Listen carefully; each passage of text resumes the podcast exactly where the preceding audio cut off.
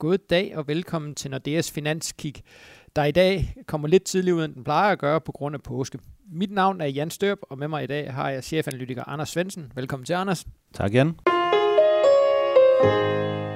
Hvis vi lige allerførst lige skal, skal prøve at rise op, hvordan markederne har åbent hen over påske, så øh, skal torsdag, jamen der er det jo faktisk kun Danmark, der, hvor børserne er lukket. Øh, fredag, lang fredag, der er det så til gengæld øh, samtlige markeder, både i Europa og USA, der har lukket. Og når vi så kommer frem til, til anden påskedag, jamen, så er de amerikanske markeder faktisk åbne, hvorimod langt de fleste markeder, inklusive Danmark, øh, har lukket øh, om mandagen. Så det bliver sådan lidt en, en speciel periode, og det er jo faktisk en rigtig, rigtig mange handelsdage, i hvert fald i Danmark, der, der har lukket øh, øh, i træk. Men, Anders, jeg tænker her, øh, sammen med påske, så er det jo også øh, udgangen af første kvartal. Tænk lige at prøve at gøre lidt status over, over, hvordan det er gået her i løbet af første kvartal. Ja. Og hvis vi nu starter med aktiemarkederne, så har det jo været øh, et kvartal, der har været præget af meget store udsving. Samlet set, så øh, de danske aktier er nede med et par procent øh, siden årsskiftet. Hvad, hvis vi lige skal prøve at snakke om, hvad, hvad, er der, hvad er der først og fremmest, hvorfor har vi haft den her, de her store udsving?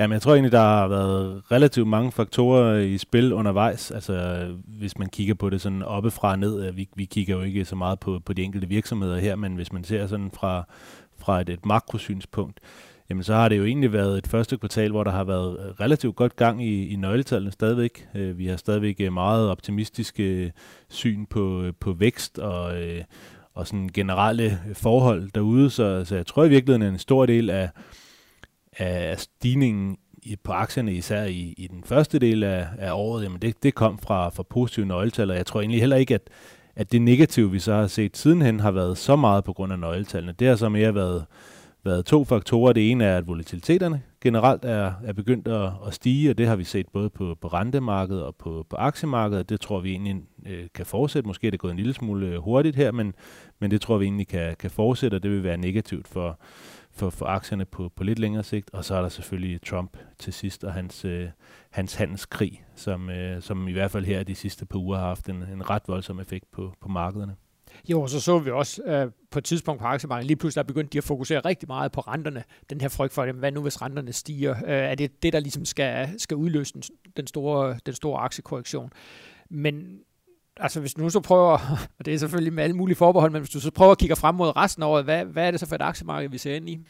Jamen nu på den helt korte bane, der, der tror vi egentlig godt, der kan komme lidt skuffelser fra, fra nøgletallene i, i Europa. Det har vi allerede lidt set de første øh, tegn på, og det er jo lidt en effekt af, at euroen blev styrket, eller dollaren blev, blev svækket i, i slutningen af sidste år, også i, i starten af i år. Det, det påvirker især eksportvirksomhederne. Men der kommer nok også en effekt af, af de her handelskris, øh, den her handelskrigsretorik, en, øh, en, en lille nervøsitet i, i virksomhederne. Det vil være, være meget naturligt, og måske bare lige sådan en, en, en sund skepsis i forhold til, hvor hurtigt øh, man, skal, man skal gå frem med herfra. Så, så der kan godt komme en lille smule øh, negativt, tror jeg, fra, fra nogle af nøgletallene på, på den helt korte bane. Til gengæld kan man så håbe på, at, at nogle af de her sådan lidt... Øh, øh, lidt, lidt vildere faktorer, altså højere volatilitet og også handelskrig, at det måske kan, kan aftale lidt i løbet af, af andet kvartal. Jo, man må vel også sige, at indtjeningen i virksomhederne, eller langt, langt de fleste virksomheder, er jo også stadigvæk rigtig, rigtig attraktiv. Også kvæg de lave renter, vi har, jamen så er det jo, altså det er ikke den perfekte verden for virksomhederne, men det er jo stadigvæk, øh, der er nogle meget lempelige vilkår for, øh, for virksomhedernes indtjening. Helt sikkert, og hvis vi snakker om nøgletallene skal blive en lille smule svagere, så er det jo fra ekstremt høje niveauer. Så, så er det fra, at de er ekstremt høje eller ekstremt stærke, til de bare er stærke.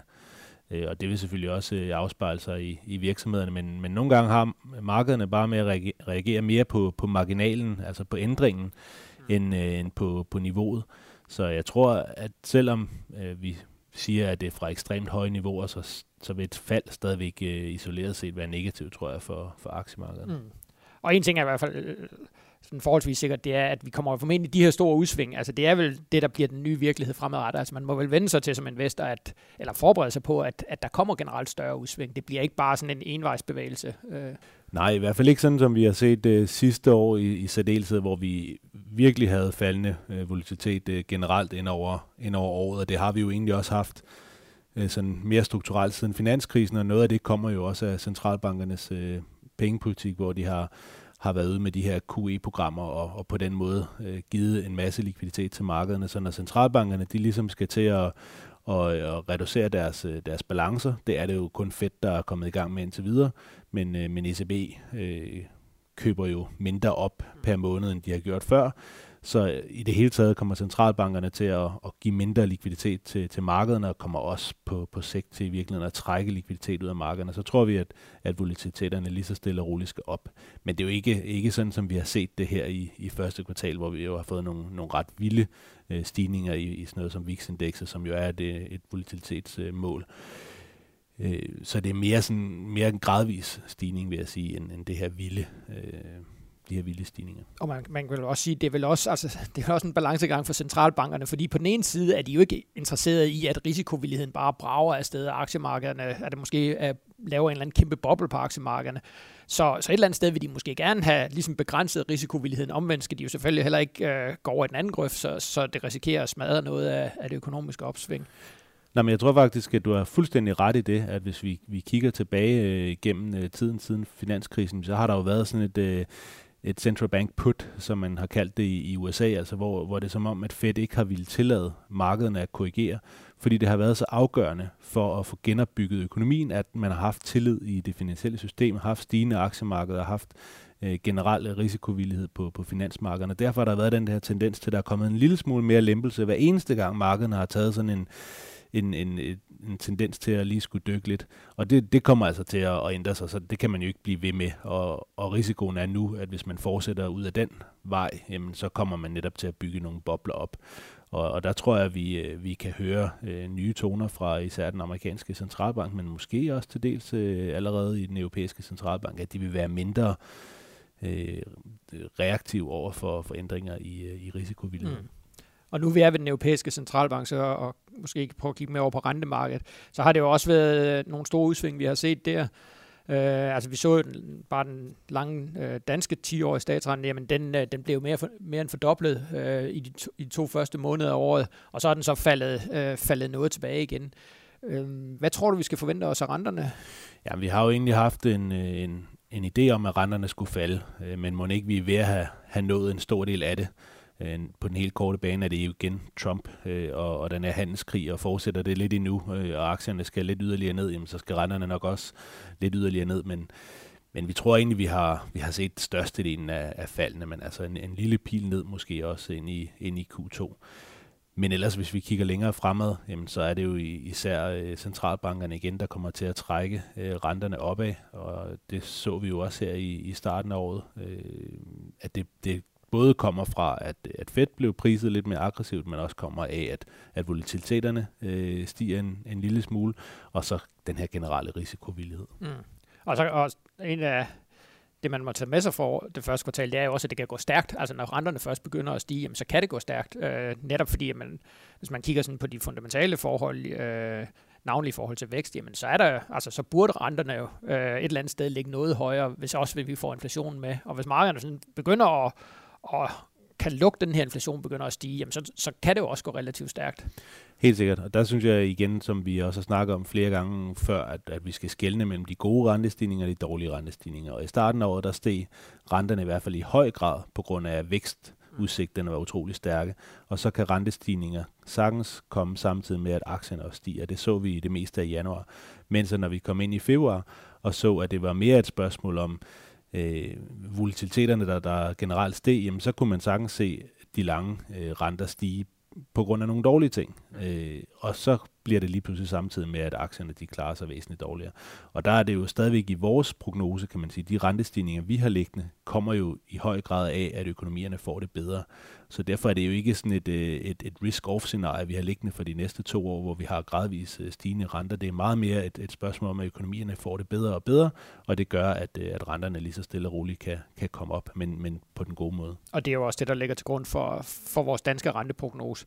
Det her, hvor vi siger, jamen over øh, på, i hvert fald frem til den anden side af sommer, jamen der er de renteniveauer, vi ser lige nu øh, i den lange ende, jamen det er formentlig dem, vi kommer til at, at ligge og svinge omkring. Men vi tror jo så også, at når vi kommer hen mod slutningen af året, jamen så får vi den europæiske centralbank, der begynder at forberede markederne på, at de, de stopper med deres opkøbsprogram. Man begynder, den her vækst begynder måske også at, at skabe en lille smule mere inflation, og så får vi det her løft i, i, i de lange renter. Men som du jo helt rigtigt siger, det er, det er jo et eller andet sted nogle gode rente, øh, rentestigninger, vi får, netop fordi det er et udtryk for, at der er mere gang i, i væksten, og også inflationen kommer, kommer en smule højere.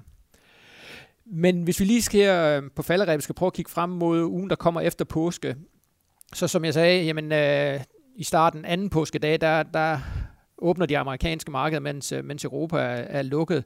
Og der får vi jo øh, allerede på mandag ISM-tal fra, fra USA. Hvad, hvad tror du, vi skal forvente os? Jamen indtil videre har vi så ikke set den her, øh, den her lidt øh, afmatning i nøgletallene i, i USA på samme måde, som vi har set i Europa. Det er jo nok, som jeg nævnte før, fordi at, at dollaren jo generelt er svækket, hvor euroen er, er styrket, og det, det hjælper de amerikanske virksomheder. Men det er stadigvæk ekstremt høje niveauer, og nu har vi også den her handelskrig. Må ikke vi får en, øh, en negativ overraskelse, det vil jeg, det vil jeg gætte på fra, øh, fra nogle af de her amerikanske nøgletal, inklusiv ISM, som selvfølgelig er, er det vigtigste øh, mm. på aktivitetsfronten. Tror du også, at det kommer, for, i fredag får vi jo øh, den her beskæftigelsesrapport fra USA. Tror du også, at vi kan, vi kan se det allerede i beskæftigelsestallene, at virksomheden er blevet en, en smule mere øh, bekymret for, for sådan handelsudsigterne? det synes jeg er lidt mere svært at sige. Der er meget stor udsving i de her øh, tal, øh, der kommer øh, for, for beskæftigelsen. Så, men altså, sidste måned var det jo ekstremt stærkt, så, så det tyder jo også lidt på, at der godt kan komme en, en lille korrektion. Jeg tror i virkeligheden, at, at lige præcis i arbejdsmarkedsrapporten, der vil markederne stadigvæk kigge mere på, på lønvæksten, end de vil kigge på, på beskæftigelsen. Øh, økonomien er stærk, og derfor om, om beskæftigelsen stiger med 200.000 eller 150.000, det, det er ikke så afgørende.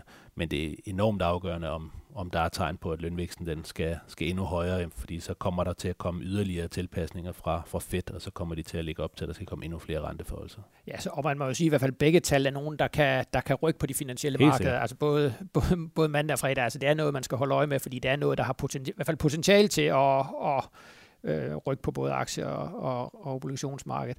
Endelig den sidste ting, onsdag, der får vi øh, inflationstal ud fra euroområdet. Det er jo også noget, man skal øh, holde øje med. Helt sikkert. Det er utrolig vigtigt. Vi tror i virkeligheden, de kommer en, en lille smule op, hvis man kigger på de samlede inflationstal, men det, der er afgørende for ECB, er, er kerneinflationen, og den kommer formentlig til at ligge, ligge lidt mere uændret. Det helt afgørende, det bliver den her påske påskeeffekt, om vi ligesom kan, kan få isoleret den ud og se, hvad der så er tilbage, om der stadigvæk er en eller anden form for, for stigende momentum i, i inflationen i, i øvrigt, når man tager, tager de her, især de her øh, pakkerejser ud, altså øh, charterrejser osv., som jo tit øh, stiger i pris op til, til påske. Ja, og, og, og stadigvæk, altså det er jo, øh, den her stigende inflation, jo, det er jo den, vi ligesom skal, skal se Øhm, også, og, også over flere måneder før den europæiske centralbank for alvor tør, tør begynde at, at rykke på det, og også måske begynde at signalere mere klart, hvornår de vil stoppe deres opkøbsprogram. Ja, vi havde jo øh, en af vores kollegaer i, øh, i Frankfurt til den her ECB Watchers Conference, og, og der var meldingen jo, jo helt klar, at det ikke er nok for ECB, at de har en forventning eller et forecast om, at inflationen skal tilbage til target. De skal rent faktisk se det før de er, er villige til at, at ændre på deres, øh, deres guidance. Så, så helt klart, så skal de have en to-tre måneder, hvor, øh, hvor kerneinflationen den begynder stille og roligt at pege opad, før de sådan er klar til at signalere, at nu er de færdige med deres QE-program. Ja, og derfor bliver de her inflationstal, som vi får ud over de kommende måneder, så bliver de ekstremt vigtige for, for markederne, øh, fordi det i sidste ende kommer til at afgøre, hvad den europæiske centralbank gør, og den vej rundt har meget stor effekt øh, på de finansielle markeder generelt. Det var ordene fra, fra vores side i denne her omgang. Øh, til slut vil, eller vil, vil I ønske jer alle sammen en, en rigtig god påskeferie, og så lyttes vi ved øh, fredag i ugen efter påske, hvor vi kommer med en ny omgang af vores finanskig. Tak for nu. thank you